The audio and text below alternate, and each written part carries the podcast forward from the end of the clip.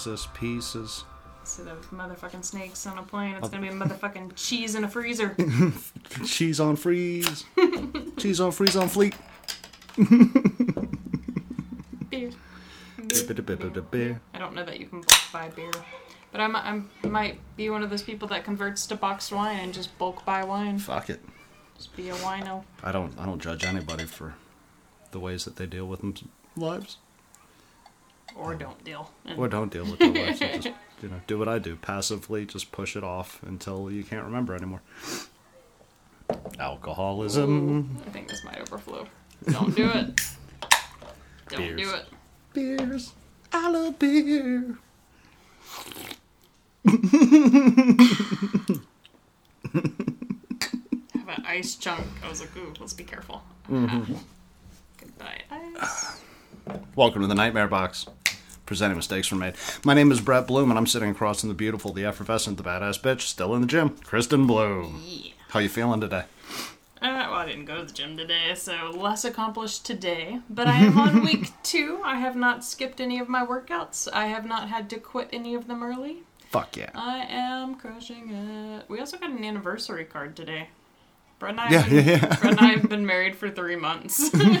We got an anniversary card from some long lost family members. And it was very cute. It Wrote- was adorable. Wrote in a very, very nice letter, and uh, that made me feel good. Like right That's as I was getting back yeah. Uh, I, I'm sorry that threw me off. There's a ding you guys can't hear that registers through my headphones whenever I get a text message. And since I registered to vote, which I'm 29, that's when I decided to register to vote. Uh, ever since that day, I've been getting nonstop messages. Hello, this is Lisa from Planned Parenthood. Would you like to come to our watch party for the debates tonight? you know you can tell them to stop texting you. I don't want to. I want to come up with a really funny response and then hit all 20 of them at the same time. Oh boy. I just reply stop in all caps, so it seems very aggressive. Fuck off! I have considered uh, replying back "fuck off" before, but yeah, I always just reply "stop" like in all caps, so it's Yeah. like very assertive, like "stop Leave texting me." me alone. And we're here to bring you yet another edition of the Two Two Two Star Star Star Tuesday. But Or is it? Not really. Well, technically, it qualifies. Technically, it's there. We've done weirder percentage breaks. Yeah, we've done based on the audience score before, so technically, it does qualify. Hell yeah. Probably not going to treat it that way though. Well, probably not. No, I'm gonna. I'm. This will be more of a positive conversation. I'm very confused by this film, so we'll bat this one around a little bit. Get covered what we can get covered. But what is that film? You may be asking yourself, did you not look at the title, dumb fuck? The name of this film is "I'm Thinking of Ending Ending Things" from this year, 2020. Is this the first 2020 film we've done? I think we've done maybe one or two, but like they were two star releases. Gotcha. Um, IMDb score of 6.7, um, which I feel like might be a little low. Yeah, Rotten Tomato critic score of 81%. I'm probably more in that range. Uh, audience score, definitely the audience just did not get it. I don't 47. think. 47% from the audience. Where do you sit with it?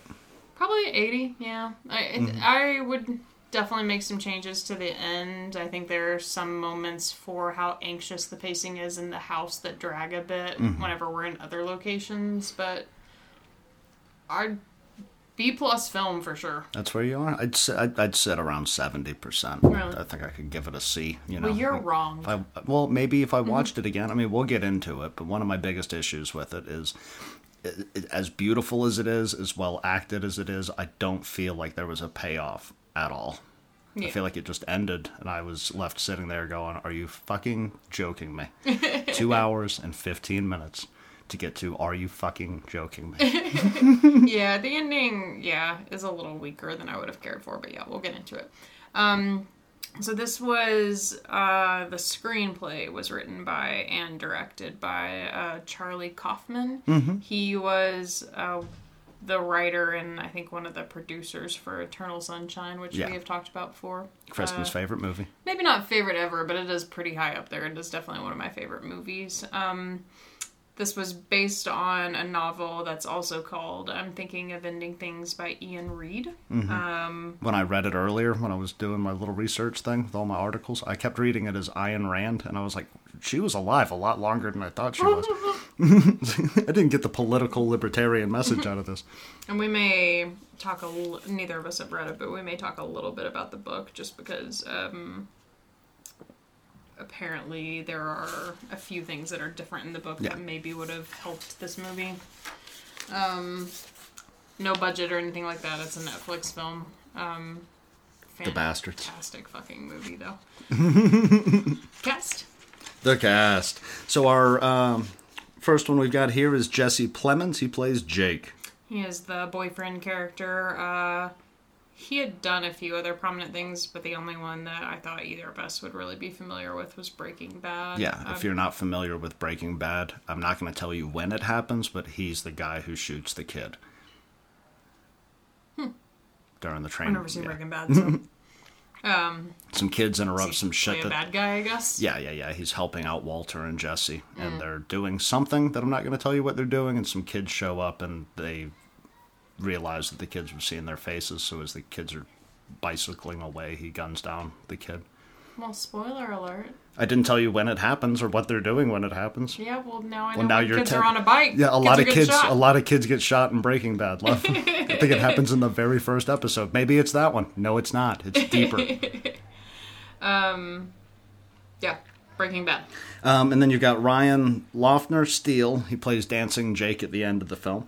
You've got Jessie Buckley. She plays Young Woman. She's our main character who I guess technically doesn't really have a name in this movie. Is she, technically our main character?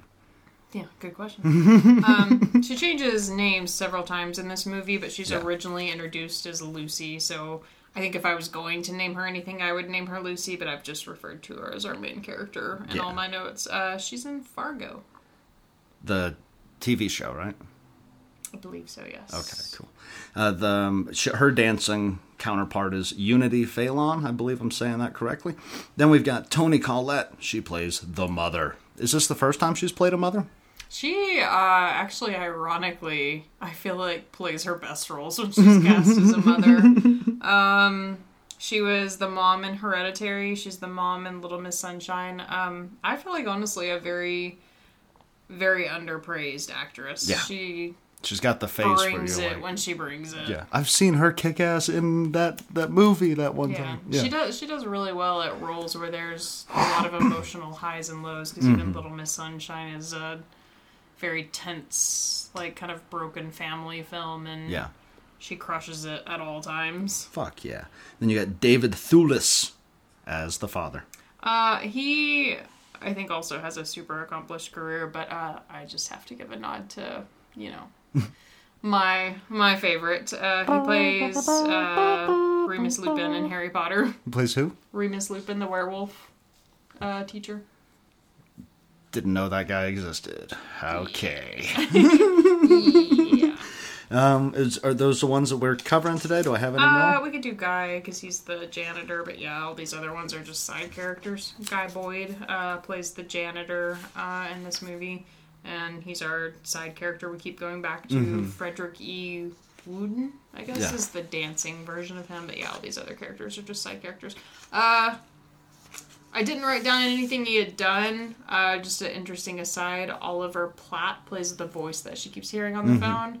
Um, whenever I saw his face, I was like, "That's not the actor." Like I've I know Yeah. who he is. That was not the actor I was picturing when I heard that voice. So, just a little interesting aside. To the voice. All right, where are we starting, my love? I've got notes. You've got notes. We both got notes. Do you want to attempt a synopsis? I don't even know. Okay. Uh, did you want me to do it? Yeah. Okay, so my under, I'm, I'm going to give you what I think happened, and then you can tell me what you think happened, and we'll go from there. So you've got Jake and young lady Lucy. Okay, they are going to go see Jake's parents for some unknown reason, but He's just meeting just them for the meeting first them time. for the first time. late at night for some reason. late at night, despite the fact they need to be back in. Uh, we'll get, we'll get it. We'll, yeah, we'll get to it. Um, so they drive in a car for about twenty minutes. the windshield wipers going, and I'm not exaggerating. This film, almost a solid forty minutes of this film happens inside of that car. It's wild. Um, but they're driving very, very long drive. They're an awkward couple. They arrive at the house to meet the parents. The parents are very odd they sit down, they have dinner, and the oddity ensues. The the characters keep changing, their stories keep changing. They get older, they get younger. We don't know really what's happening. They leave, they get ice cream, they go meet a janitor in a high school, and um, Have a dance off. have a dance off. and now at the end of the film, you're asked what actually happened here. Um, and my theory is simply because you read the synopsis of the book to me that it was entirely in the janitor's mind Yeah. and none of it actually happened. And I don't feel like it's overt enough up front after one viewing Yeah. for that to be obvious. The pig throws you off. I, I, I don't think the scenes with the janitor are peppered in at the appropriate enough times for it to be obvious that the janitor is creating this world. Um, I think it's only at the tail end when he has his little freak out and he envisions himself as Jake, you know, that it's kind of like, oh, like Yeah. that's him, sort of. He's just spent way too much time in this high school. Yeah, and um yeah, the tail end when he is going to die and he just converts back into Jake even though he just stabbed Jake to death in the dance off was very confusing. So I was like I'm very confused as to what this really means. So like I, I feel like yeah, it, having had it explained to me by much smarter people on the internet um Who've read the book. yeah, obvious that the janitor has created this world in his mind. Yeah. Uh, not so obvious on the first viewing. Yeah. Well, the other take that I've read is that this all takes place inside of Jake's mind, but that doesn't flow with the whole pig scene for Yeah. me. So did Jake go there to kill himself, or is the janitor slipping into dementia, dementia and Yeah. suicidal thought? And, And uh, where the book kind of sheds some light on this because it's you know based on a book with the same name. Um, what I read today was I guess apparently throughout the book it's a lot less clear that there's anything I guess peculiar going on. It's just like a weird world and this girl is having this weird experience and Yeah. you don't really get that maybe she's not real or that anything that odd is going on mm-hmm. and then at the tail end it's revealed that she and Jake are the same person and she's just something Jake's like imagined in his own head. He met Yeah. this actual girl at the trivia thing at the bar or whatever and uh, tried to give her his number and you know wasn't successful at it so they never amounted to anything and he's just kind of created this imaginary world with her in his head and you don't find out until literally the very very end. Um, and this movie kind of makes it a little more obvious up front that something's wrong. Yeah, i think in the book my understanding was it's not so like the it's not so overt like the like parents aren't starts to changing fall asleep in ages the yeah last three quarters. Yeah. yeah so but yeah apparently there's no janitor character in the book was my understanding and it's basically just she is jake I want to read the book. If this movie did anything for me, I want to read this in novel form. I do. Um, now that I know it, I do see that it's more obvious. Though you see cuts of the janitor just kind of doing his daily cleaning and like walking through the halls as the students Yeah. are there and stuff like that. And I do think it's more obvious, having been told that that oh, this is his fantasy that he's daydreaming all day long while he's working. Mm-hmm. That's why we keep getting these scenes cut in. especially with the dancing because we see a lot of dance in his day to day. Like we wind up with the kids awkwardly dancing and then like kicking the locker and he laughs at them and that's basically the whole final dance sequence is them dancing through and kicking all the lockers Yeah. closed. And he sees that weird movie in the middle of the film. Yeah, but and hilariously strange that they like cut to like actual credits. Like it felt like we had suddenly just ended the movie we were watching, and I was like, "Wait, what's happening?" what is going on here? Um, I can't remember what the guy had worked on, but apparently It was like they. the Polar Express or something. yeah, yeah, they credited the director just because he thought it was funny. He was like, "Oh, it seems like a thing he would make." I was like, "That's funny." God damn. A lot of weed was smoked going into the making of this film. All right, so where do we begin, my love? That is a fantastic question. Um, I, I think my favorite thing about this movie is how complex the characters are. I do think maybe the story suffers a bit, but Mm-hmm. I like from the start of this movie, it's impossible to tell up front if all of the characters are real, if any of the characters are real. Um, If one of them's crazy, Yeah. both of them are nuts. Yeah, because the main character up front seems very unreliable. She is so caught up in her own head. Like Mm-hmm. she throughout the movie is just narrating her own like kind of lost thoughts Yeah. and like it feels almost like she can't focus. So then when shit starts going weird, it's like okay, maybe you know she's kind of losing her Mm-hmm. grip on reality. Will you settle, pal? Jax is attacking a singular pebble of food. If you're curious. and I, I don't know I, I really am fascinated with that concept of like upfront being like okay something's wrong in this world but it's almost like playing like guess who it's like Yeah.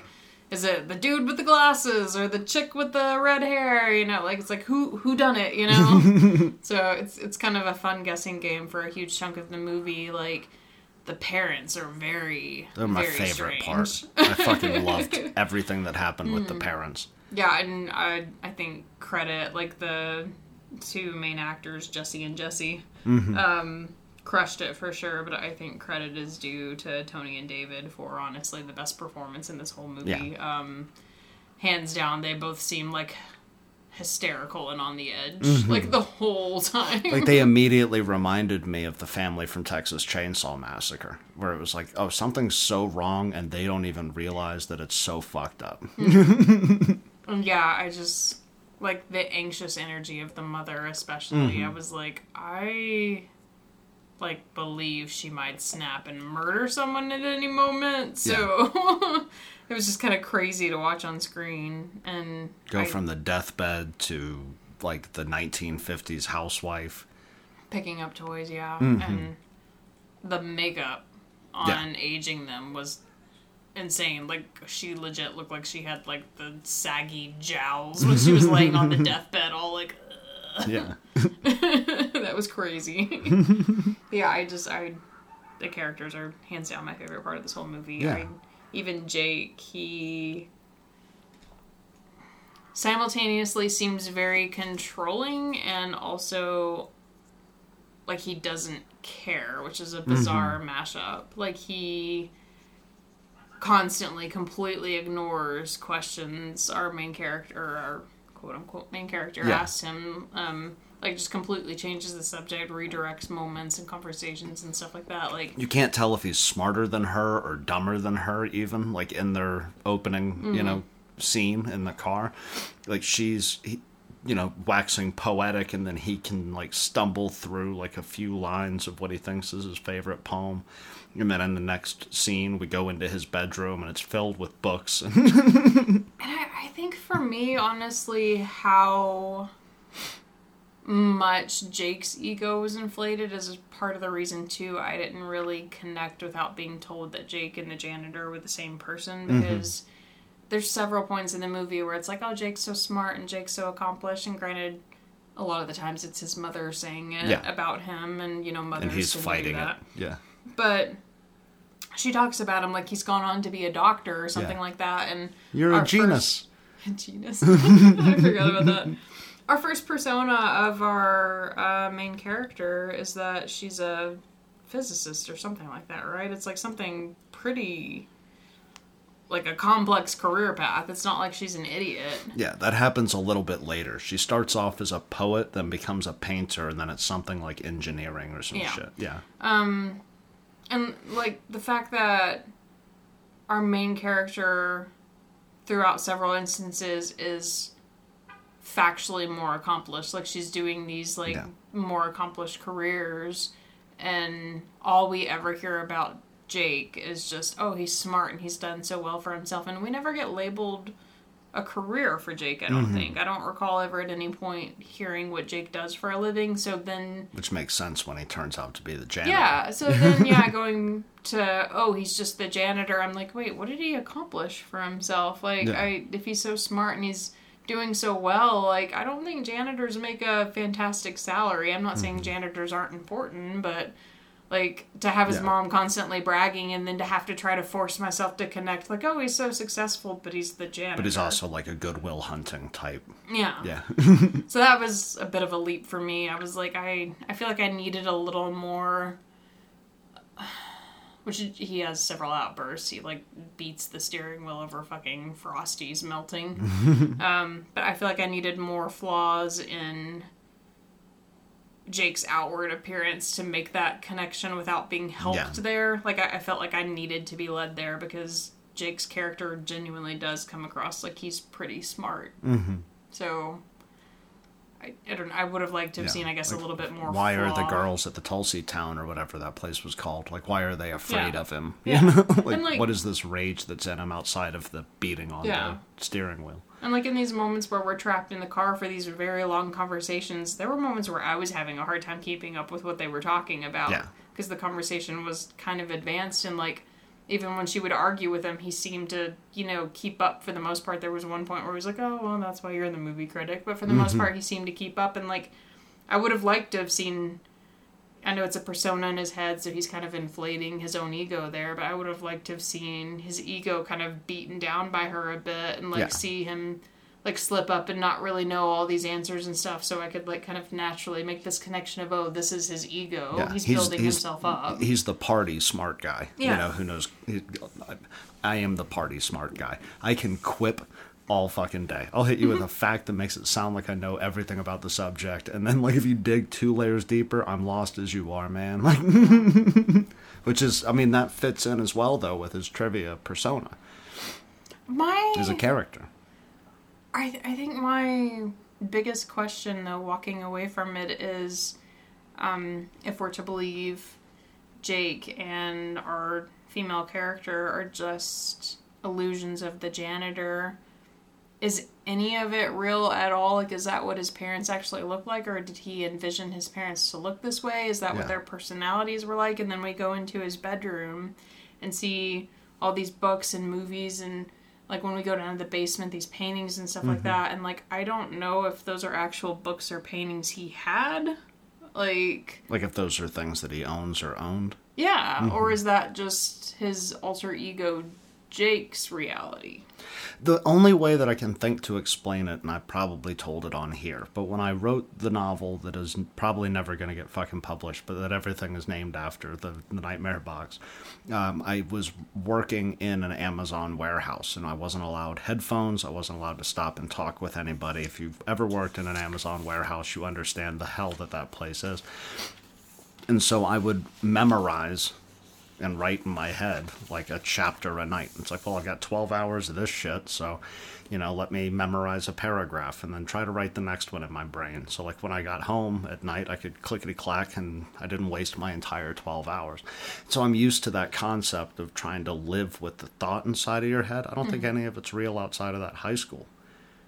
So you think I think he has dementia. He's working the graveyard shift in that high school. There's so much snow on his truck. He's not left there in a long time. Nobody's come to see him. Yeah. And so by the end of the film, when he's walking naked through the hallway, he's just completely gone. yeah. He's So- lost inside of this world, this history that he's created for himself because the memories are slipping away. I've See- not seen it, but maybe, you know, the opposite of what Eternal Sunshine is. It might be the adverse effect, like he's trying to create the memory instead of the memory being pulled from him. yeah so you think the farmhouse and everything is all fake I think the farmhouse might be, and not the interaction with the parents. That might be part of what's actually going on with the janitor. yeah The barn, particularly, when he's out there and he's telling the story of finding the pigs and mm-hmm. there's the dead goats, that feels very true to the Yeah. character because he's an older gentleman growing up in this rural area. Yeah. It would have been his responsibility to feed those animals and to see those disgusting things. So that feels more like a scar than anything else in the film, and it comes back up at the end. Am I making sense? Yeah, and one of the things that I read where other people were kind of analyzing it was that the pig thing was a real memory from his childhood that traumatized him. That's what I'm saying. Yeah. Um, It feels like a scar inside of both the Jake character and the janitor. yeah. I, I would be very curious to pick the mind of the director, even though, like, there are a lot of things that I read today that say he doesn't like to explain his stuff because he wants people to kind of have the Yeah, opportunity to. analyze it themselves. Yeah, and take it for what they see it as. But like I, I feel like the farmhouse was real. Like he grew up in that farmhouse, but I feel like maybe So do you feel like those are the actual stages of his actual parents? I, I do think those are meant to be his actual parents, and that's what the girl that he met at the bar that he never got to connect with actually looked like. Yeah. Um, because she's the image he lingers on the most. She does change at one point to look like someone else, and um, like the, some of the other stuff I read today was like saying like the people that he interacts with throughout the movie, um, like the high school girls and stuff like that, are just various people that he's seen throughout his life that Yeah. maybe like left a bit of a mark on him. That Maybe either, that's every girl he's ever brought home. yeah, that he like obsessed with or like, you know, wronged him in some way or whatever. But like I, I think that's probably when he was a child what his parents looked like and as they were kind of getting older and failing uh, in their health, how they went. Yeah. But I don't think he lives in the farmhouse anymore. I think maybe that's an old home that got sold off. Yeah, I think Um, based on the snow and like him watching the film on that really, I think he lives at the high school. oh, Like our high sad. Yeah, like our high school, not ours. You He's there mine. very late. Yeah. So my high school, Riverdale High School, Murfreesboro, Tennessee. Um, there was apartments on the side of the like you had to walk through the cafeteria and that's where the janitors lived. It was like they lived above the boiler room. And That's like one of them had a wife and stuff, but it was a, you know, one two bedroom apartment with the stove. He had to clean the night shift anyway, so he just lived there. Yeah, and we show snippets of what I'm assuming has to be the janitors, just from like a first person perspective, walking down the hall where there are still students there. So he's obviously there during the school day cleaning, and then he's still there at night. So yeah, I guess that would make sense that he lived there. I didn't think of It's that. the vast amount of snow on the truck. Like that's been sitting there. That's Mm. not, you know, a, a shift of snow. And like I, like I feel like elements are real. I feel like those definitely were his parents. Out They're obviously long dead and gone because he's so old. yeah. Um, I think that was the farmhouse he grew up in. I think this was a girl he met a long, long time ago. Just has um, a vague memory of. Yeah, but I I am curious because Jake's personality is so inflated. Like he has to be the smart guy and he has to be the successful guy and he gets frustrated when he doesn't get his way. If any of the stuff in the house was real, like did Jake really read all these books? Did Jake paint these paintings? Did like was he as artsy and smart and worldly as he or wanted those to be? Or those paintings that the janitor found throughout the school. Yeah. Like cleaning out the art room at the end of the school year. So I do wonder that, and like that's actually speaking of stuff the janitor found at the school. um, Like he One- would have the old worn library books. Yeah, um, that was one thing that the director did actually like give away, because I guess it was something they had originally intended on filming. So the ending. oh, you got shit from IndieWire? You're not just sitting on the basic bitch fucking Wikipedia packet that we're normally on. Uh, so the ending, whenever they're all in the auditorium and everybody has this really cheesy theater old age Yeah. makeup that you can tell is not like prosthetics. I thought I was just drunk for the first couple No. of clicks there. I was like, what the fuck? No, was actually intentional. Um, because it's it's you know meant to be like a theatrical thing, Yeah. and it's in his head or whatever. Um, but they originally had a scene where the janitor finds a makeup book in the bathroom when he's Mm-hmm. cleaning, where um, you know one of the theater kids had clearly been in the bathroom Yeah. putting on makeup. So I guess he like thumbs through it or whatever, and then in his mind uses that to kind of force all these people that are from his memories into that scene with him. So Wearing the same basic drama kit. Yeah, um so yeah, he That's interesting. all of the people in that scene in the audience in the theater with the old age and makeup are the extras who played the students in the school. So they purposely used all the young extras and then put that makeup on them because and they put it on them to match stage lighting and Mm-hmm. then they didn't put them in stage lighting so you wind up with the circles that are like halfway down the cheekbone because it would have looked better under directional light that's fucking awesome. Yeah, awesome so yeah, it was basically the janitor was supposed to have found this book in the bathroom, and then that inspired his imagination. So instead of literally, because he he didn't know these people when they were Yeah. old, they were just people he had met in passing that were students at the school or like kids from his past or whatever. So he didn't know what they looked like as old people. that's very cool So yeah, in his mind, he was just like, "Oh, we'll just mentally put some makeup on them, and uh, they'll all look old with me." they'll all be old Yeah. so I was like, oh, right? That is Like, I very wish- interesting. I kind of wish they had left that scene in. Yeah. Like it's maybe a little hand holdy explaining it to you, but I was like, oh, that's kind of cool. But it would have it would have put some finality on it. But Yeah. Like you know, you don't have to show him, you know, putting on the makeup. But if he sees the makeup book and then looks in the mirror, and then you jump to the Jake version of him that is giving the speech from Beautiful Mind, you know, and then you go out and you're like, oh fuck, that's the best his imagination could do to age all these young people Yeah. that had quote unquote wronged him in life. Like he was like, oh well, I saw that makeup book. We'll just slap some makeup on it. and I've taken a stage makeup class, and I have had to put old makeup on myself before, and it does look a little cheesy. That is actually what it looks Well, like. it does up close, but it's meant to work off lights and stuff, you know, and uh, the, the way that you're elevated above the audience. Mm-hmm. Not explaining it to you, explaining it to people who've never taken a makeup course like myself, who've had it explained by you to me. But yeah, I just I don't know, fun little Easter egg, I guess. That's cool as fuck. I don't even know where to go. I have so many notes. So many notes. Uh, random while we're just talking about the high school, because I was very confused by this too while we're still talking about the characters, which is where this movie kind of gets a little dodgy Yeah. for me. Um, Lucy, our fictional female character, meets the actual janitor in the high school Yeah. and interacts with the janitor. Um, and granted, he he could be so far gone, he's hallucinating her. Mm-hmm.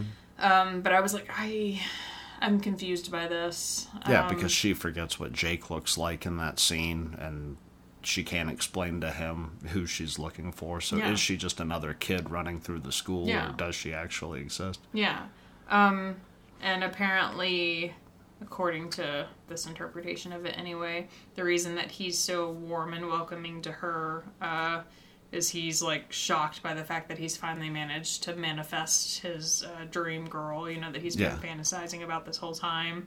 And he just hugs her and kind of sends her on his way because he's finally come to a place of acceptance that he has to let go of his fantasy. Huh. So, I don't know. I don't know That's if I buy that. interpretation. I don't know if I buy that because the way this ends, he's obviously not accepted as fantasy. Well, according to this too, this is all from the same thing. Uh, What's it from?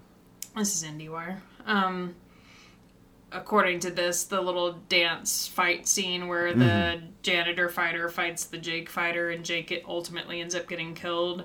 Um, you know, Jake's the persona where, in the janitor's mind, he's like smarter and more successful Yeah. and stuff like that. So.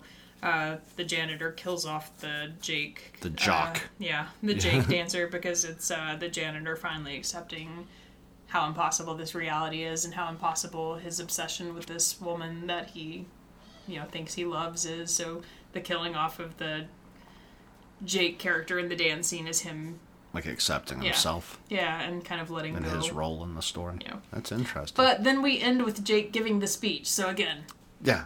no, it deserves a second fucking walkthrough. I want to. I want to. I want to skip back. I don't quite know where we are with your notes. You've got a lot All more stuff prepared than I've done. Um, you've got okay. So, uh, we're done with do you have any other notes? nope done with characters i've got the world but Okay, because that's what I wanted to jump to next. Um, as much as it bugged me when we were watching it, I mean, the, not really bugged. I guess it's the only reason why I wanted to keep watching it. Um, you've got um, building an unreliable world. The way that I looked at it was that these were narrative inconsistencies that created like a sense of panic from like the fucking very beginning all the way through to the very end.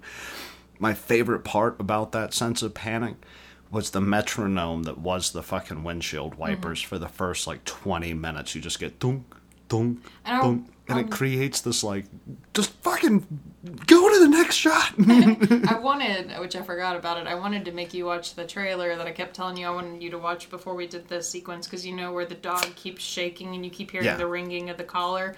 In the trailer, the ringing of the collar is going on for like an insanely long amount of time. Yeah. Like even when they're in the car talking, like we're in a totally different scene. Like you can still hear the dog's collar shaking in the background. I was like, oh my god, make it stop. but that's what the metronome does, like right off of the fucking bat. and then you get this beautiful voiceover for so much of the opening and i was like i really hope that they don't do this for the rest of the film but i'm happy that they're doing it now and then like the way we fall into the car is jake answering something that she's thinking inside of her own fucking head and we're off to the races Yeah. And I, I like, what is real I like too that um, the actual conversation happening in the car keeps interrupting her thoughts too. Like she keeps, I'm thinking of, and then it cuts Yeah. off. I'm thinking of ending, and then it cuts off. So like I like too that we're never quite completing this running dialogue that's running through her head. Mm-hmm. Like it's, I have mixed feelings about the car scenes. Uh, I have the exact number. It was 39 minutes and 52 seconds happen inside of the vehicle. Jesus, see, I've Which is 39 minutes, almost 40 minutes of That's chunk, like legit chunk, if we had driven somewhere. chunk, chunk. I have mixed feelings about the car scenes because I, I think they're very beautifully shot. I think it is a little metaphoric that for the most part we are outside of the car. Um, it's shot through the windshield clearly enough that you can very intimately see these characters. Um, but it's few and far between that the camera's inside of the car. A lot of it's shot from the outside of the car. If so ever. I don't really remember it I being. think, I think once or twice maybe it did. I think on the way back when he's bitching about the ice cream, I feel like we were behind them. Like I don't think we were seeing that through the windshield, but the opening scene I think was all camera centered through the windshield and camera off through her window. I think it. I think it does happen once or twice. I know there is a couple of scenes where we're inside the car and we see the ice cream melting for sure. Yeah. Um, But but it is almost entirely outside of the car, and I like metaphorically that that makes us feel like we're outsiders as the audience because I left this movie being like I don't get what happened. We were both like, think- I love it, but I don't know what happened yeah, and I, I think that's intentional to some extent. They want you to feel confused and like you're not a part of it because I think that's a bit how the main character feels. Like mm-hmm. she thinks starting out she's just going to meet the parents of this guy that she's thinking about dumping, and then the world just keeps getting weirder and weirder and weirder, and she's like, something's wrong, but I don't know what. yeah. And I felt that way most of the movie. the entirety. Yeah. But I, I like I I love the way the car scenes were shot. It's a very beautiful sequence. Um I feel like for a movie it feels like it carries on for way too long. Yeah, and I want to get to that in a minute, but can we like stick to the narrative inconsistencies? Because I want to, I've got some questions for you that, about the length and all of that Sure. that I want to get to. Um, but the use of the inconsistencies creates the sense of panic. I've got a few points here. You've got a few points as well. Um, let me try to bounce them back and forth with you. Okay. Be my DJ. Initially, when we're in the house, Yeah. no one can tell us how they met. Initially, it's a trivia night. That changes over the course of the dinner. How the parents met changes over the course of the dinner. Why they're there and what time they need to get back. I've got the chains in the car. that all changes throughout the entirety of that whole thing. And it creates this weird vertigo with the audience where the audience is like, Did I hear what they said a minute ago? Wait a minute. Did his bandage just switch to the other side of his Yeah. fucking forehead? Why does there's- her hair different before they like before the deathbed scene and the dementia scene?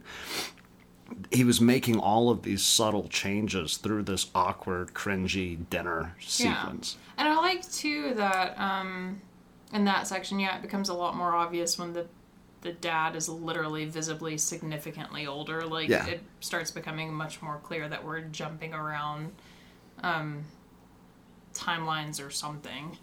Um but I, I like up front a lot of the changes are incredibly subtle, so you're kind of confused if it happened at all too. Because yeah, I didn't. Am I remembering that right? Yeah, Which plays yeah. into the janitor's overall question. Yeah, because like I didn't notice when we we shifted perspective for a second and came back. Um, I didn't notice that the mother's hair looked any different. I was like, maybe it's a little frizzier, but it didn't really look any different to me. And then we moved into I think the scene where they're having dessert, and I was like, the band aid wasn't on that side of his head though. Yeah. And they so subtly the first time change her name that like I was like, I definitely just misheard that. Like It goes that- from like Louise to Louisa. Yeah. well, it's, I think it, it goes from Lucy to Yvonne, so it's actually a pretty significant change. Mm-hmm. But he says it so quickly and in such passing that I was like, I, I just misheard him. You know, that's not Yeah. what he said. And then, like, whenever she's sitting at the dinner table, we kind of pan back behind a doorway so we only see her for a moment. And then we get kind of a wide shot of her sitting at the table. And it looks like, from the perspective we're sitting at, she's sitting at the table by herself. But also, from the perspective we're sitting at, we can't see any side of the table except the side she's sitting on. Yeah. And she's sitting by herself on that side of the table. So I'm like, Drinking wine. yeah, I'm like, is she sitting alone Mm-hmm. or does she just feel alone? Because from the angle that the camera's at, you can't see the other chair. So I'm like, I don't really know that she's alone. So I just feel like something wrong happened, but I can't prove it. Yeah. So I like that too. Like we isolate her at the table, but I'm not really sure that we isolated her at the table. Who's watching her? Who is Yeah. the camera's perspective Yeah. coming from? And that comes up later on when she's trying to justify some of these weird exchanges that are happening. He goes, Oh no, you just drank too much wine. And then we jump back to a shot of her drinking a single glass of wine, but she's alone at the table with a bottle. So did she drink all the wine and that's why our narrative's fucked? Or, as it turns out, is this all in somebody else's fucking yeah. head?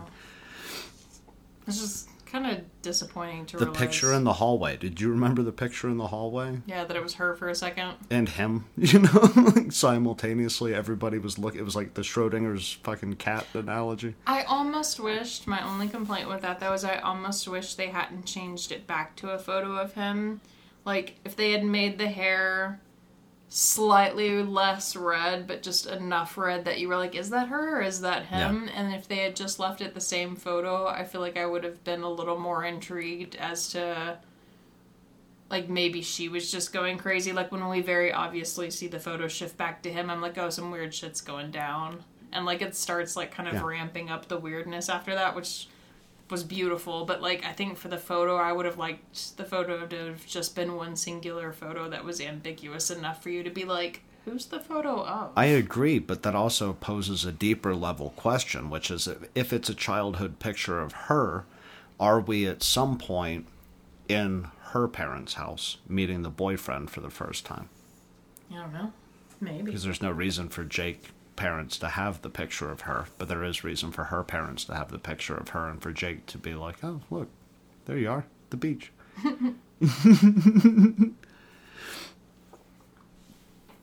okay. I don't know where we're going. Uh, I, I- I think that's it. We've discussed most of my other narrative inconsistencies already in, in, in the way to get there. So put yourself back on the rails because I've got questions, and that's all I have for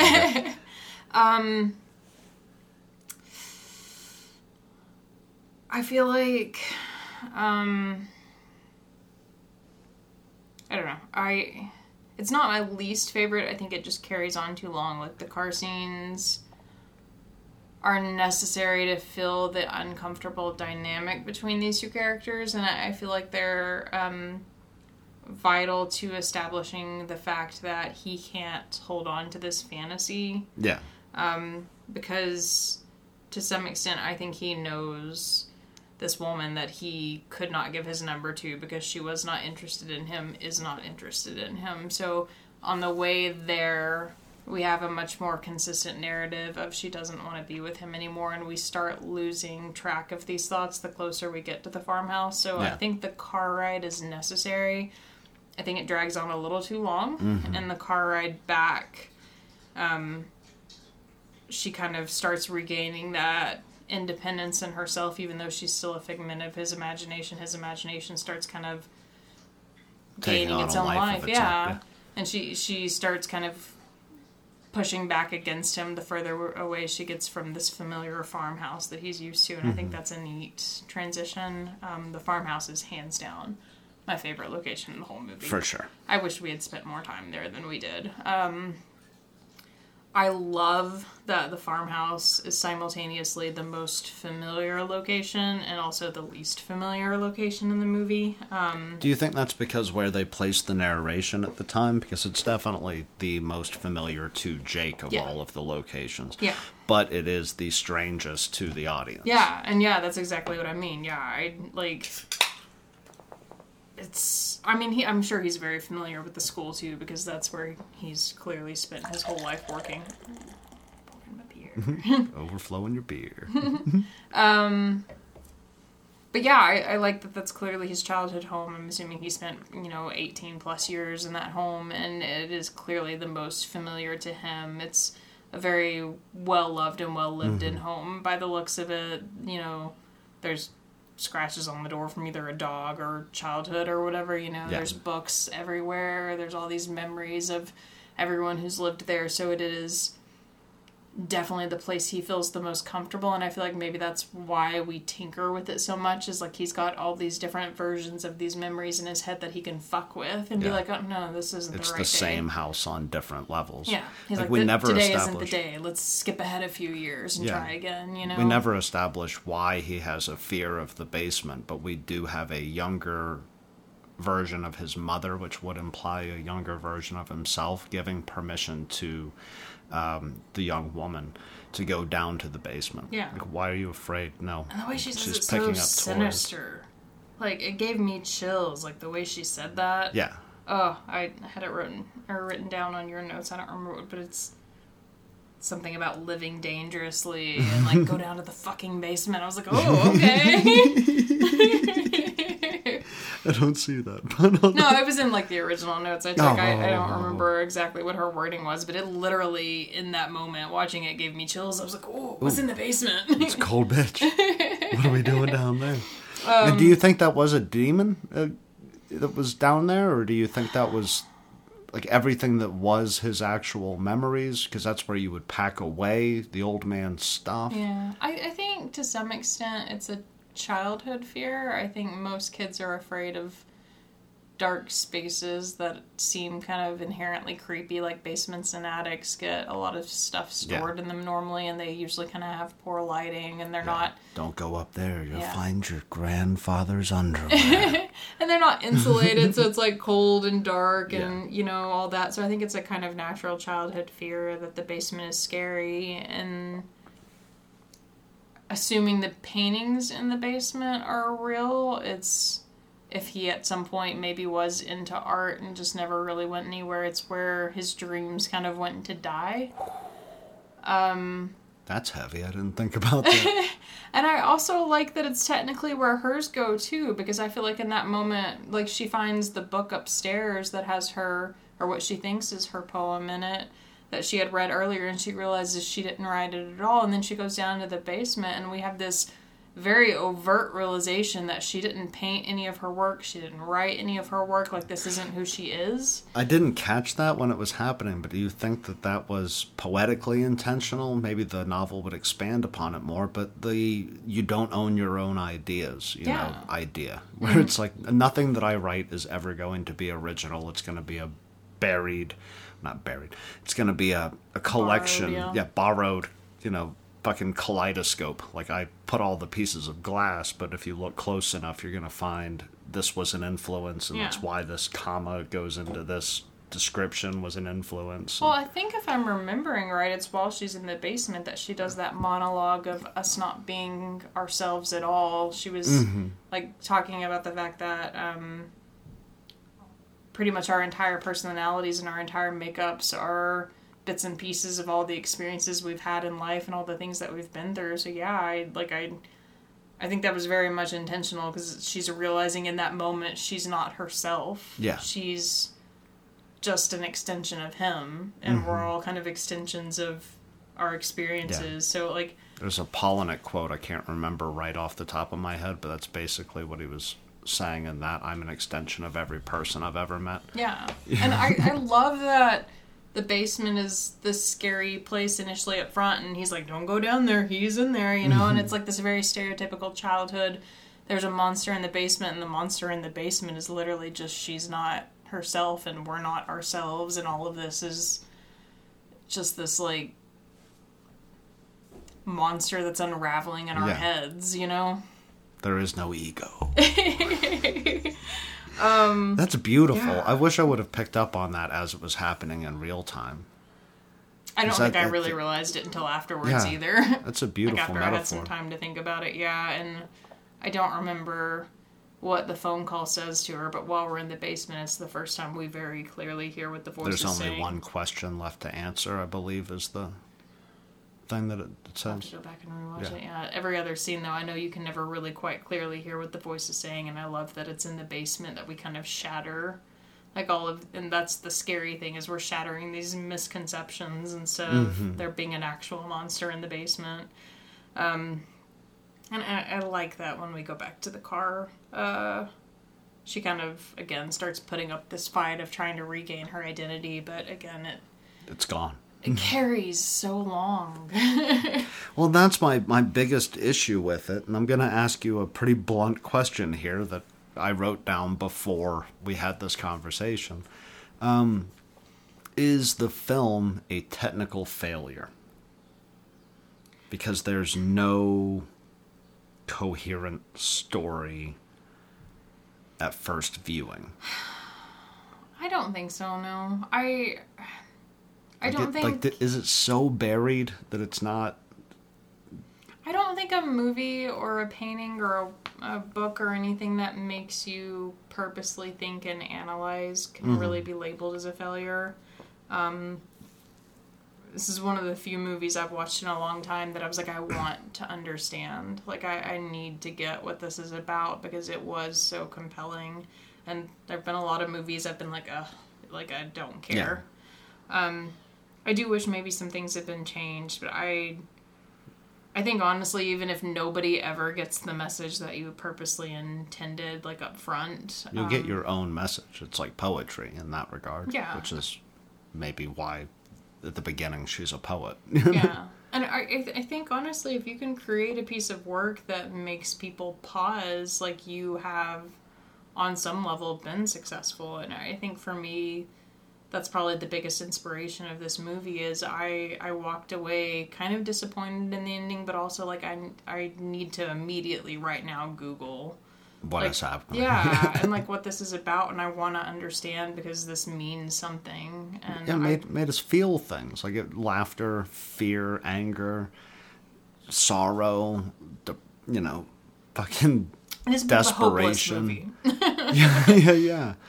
And I don't, I don't think that it's a failure. It was just a question I saw happening over and over again as I was reading reviews. They're like, it's a failure because there's no story. And is that just the lazy American mind saying there's no story, or is it a bunch of avant-garde fucking poets reading too much into a thing that was, oh, a Do piece you- of shit? Do you think there needs to be a final payoff? Like, do you think that matters in movies in particular? I think at least on the baseline there should be. I would have been happier with this movie if they would have killed it without the pig, just the naked old man walking down the hallway. He has to be naked Because Like, he has dementia. It's cold outside. It's what you do when you're hypothermic. So you, you you tend to take off all your clothes when you're dying from hypothermia. It's snowing outside. He's all alone in this cold tile metal building. If he would have just walked naked into the tunnel, I, I would have been like, "Oh shit, he's all alone." I am a little bothered that we. I didn't need the dance scene. I am a little bothered that um, I feel like the high school is kind of the final climax where we're coming to this realization of the end of this person's life, and that we end with Jake the persona, especially after we killed Jake the persona in the dance scene. Like the pig Yeah, says. that's what I'm saying. I don't think we need that whole closing sequence. Yeah. Well, I, like I, I wouldn't have even minded it if it'd been the actual janitor. Like the pig says, "Let's get you dressed." And why is it Jake the persona giving the final speech? Why is it not the janitor? Giving it to an empty auditorium. Yeah. yeah, and like um which that's one of the things in this review was talking about the car that's covered in snow. It's like yeah, the car, you know, buried in snow is kind of that final like obviously he died there and that car stayed there. Um so it's kind of this tragically beautiful like wrapping up of this man kind of confronting all of his failures at the end of his life. So like maybe we need to see this audience of all these people he feels like somehow wronged him or you know didn't believe in him or whatever like maybe we need that because it's him confronting you know a jury of his peers basically at the end Using of his life Using a borrowed speech. yeah but why is it not the janitor Yeah. Give Like, him if- for the first time, like, show, uh, an actual. Let him give that John Nash Yeah. speech. Like, because he's not shedded his ego if it's mm-hmm. the persona at the end. So I, I don't even necessarily mind the final sequence. Does it make it forgivable that the persona is older? Like he's not connected with his age, but he's forgiven his childhood. No, because I feel like when they did the um, actual prosthetics of aging the parents while we're in the house, like they were purposely trying to make us as the audience view them as people who had aged. Like I was supposed to watch that and believe this actor is this age now. Yeah. And um, when they put Jake the persona on stage, he still he had prosthetics, but he still had very clearly theater old makeup instead of um, like the movie level intensity of prosthetic makeup. So, like it felt like he put, which I think is the point of Holt the finding the makeup book, but he put his own persona in just better old age makeup than the people he put in the audience. So there was still a level of ego of this is hmm. theater production, but I'm better at it. Yeah. So I need to watch this one again.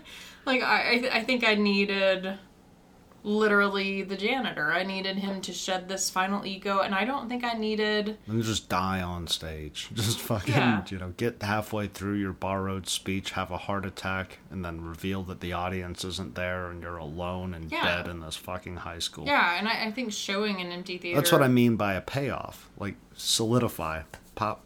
I'm That's here. I'm bothered too that we still get this implication that our female character has a connection with him, even though they both walked their separate ways after we killed off the dancing version of Jake. Like, why is she in the audience treating him like she's his old wife there? Like, why is she like, go get it? Like, she Yeah. should have just been another face in the crowd, just being like, oh, I'm applauding you because your ego won't let this go, mm-hmm. you know? Like, I, I don't like that he's supposedly letting go of it, but he also isn't. if that makes sense. make as much sense as this film's gonna make for me, love. I, I I vote that we watch this again. Maybe we oh, do Oh, I a really want to watch it again. yeah. Maybe we do like a the same thing that we need to do with the Joker, where it's like a year from now. Let's revisit. Let's go and see if the Joker happened inside of the Joker's head, or if that happened in the real world. I say that we put a thumb on the map to do a one year. Come back to this. and see if uh, it makes sense a second time with a second pair of eyes. I, I like this film a lot more now that we've sat and had a conversation about it. Maybe that was the point overall uh, than I did when I was initially watching it. Because when it ended, I was like, you've got to be fucking kidding me. But hearing your theories on it, maybe it is just a thinker's film. I I'm, I don't know that it would be top ten, but it, it might be top twenty favorite films for me. Uh, Well, I'm bumping my percentage up to 85%. You've moved me from 70 to 85. I I just incredibly well acted, incredibly well shot, like incredibly compelling. Like I, I think the end for me raises some questions of would I have made those choices if this was my movie, but I standing ovation on my end A fucking, fucking yeah. phenomenal film. Goddamn right. That's the first time we've said it in a long time. What's the director's name? Kaufman? Charles Kaufman? Yeah, it's definitely Kaufman. Um, yes, Charlie Kaufman. Charlie Kaufman. So, good job, you. it's the first time I've been able to say that in a two star for a long goddamn time. That was fucking brilliant. You ready to go eat, my love? Yeah. Do you have any closing points? Any bits of trivia that we didn't get to? No. My um, my last bit of trivia. Um, if you watch this film, which I hope you did before you listen to this shit, or else we ruined it for you. Um, if you watch this, you're going to see a lot of references to a play from 1943 called Oklahoma that I've never seen. Um, in the weird dream ballet sequence near the end of the film, where the janitor winds up stabbing dude, and you're like, what the fuck was that all about? Um, the dream ballet was originated in 1943's Oklahoma, so it's yet another little nod to a play that I've never seen. so, that's my last one. If you guys um, are looking for plugs, you can go listen to our last episode we did. I'm hungry, my wife looks tired, and I'm a little drunk. so, got anything else, my love? I love you. I love you. And I love you guys, and we will talk to you on Saturday night. It's alright fighting. That's close to the lyrics, but nowhere near the rhythm of Saturday Night is Alright for Fighting by Elton John. Go look that up, too. That has nothing to do with Oklahoma. That guy's a gay guy from England.